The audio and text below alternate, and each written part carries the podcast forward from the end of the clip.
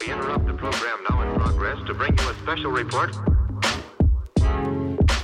Here are the highlights this morning news. From the WPGU News Desk, here's today's headlines on WPGU 1071 Champaign's Alternative. From WPGU News, I'm Adelyn Mui. It's Tuesday, November 7th, 2023. A nonprofit organization devoted to patient safety, known as the Leapfrog Group, announced its semi annual safety ranking of hospitals in the nation yesterday. The group ranks and grades each hospital based on how well they prevent medical errors, accidents, and infections. Leapfrog uses 30 performance measures along with five main measures to grade the hospitals. The Carle Foundation Hospital in Urbana was among those ranked, and it received the letter grade C, while last spring it received a B. For the two years preceding that, it received an A. Many hospitals nationwide report to the Leapfrog Hospital Survey to help communities make better healthcare decisions, but the Carle Foundation Hospital declined to participate.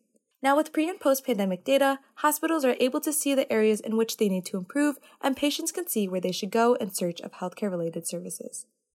The U of I's Grainger College of Engineering has launched the world's first public quantum network at the Urbana Free Library. Quantum networks are used in everyday life to transmit and share digital information. The importance of these networks is to secure communication and allow established connection directly through it.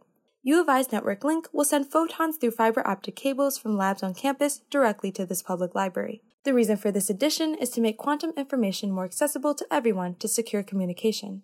Although this technology is in its early stages of development, it's slowly becoming more accessible to the public. The Krannert Art Museum is presenting the inkwash paintings of Shozo Sato, an art exhibition highlighting the rarely shown inkwash paintings by the U of I's Professor Emeritus Shozo Sato. Sato is also an author and the founder of the Japan House. There's various paintings on display, some of which portray Sato's experience during World War II, which can draw many parallels to current events today. The exhibit is currently on display until December 16th. The museum is open from Tuesday to Wednesday and Friday to Saturday from 10 a.m. to 9 p.m. and from 10 a.m. to 8 p.m. on Thursdays. Admission for the exhibition is free. For more information, visit cam.illinois.edu. Illinois' number 25 ranked basketball team won 80 to 52 against the Eastern Illinois Panthers last night. The game, held at State Farm Center, opened Illinois' 119th season of men's basketball.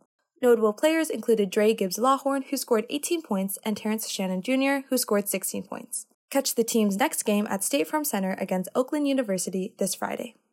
Contributing reporting for this newscast was provided by Emily Huffman, Kate Morris, Nick Roacho, and Adelyn Mui.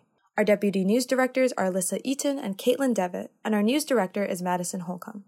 For WPGU News, I'm Adelyn Mui.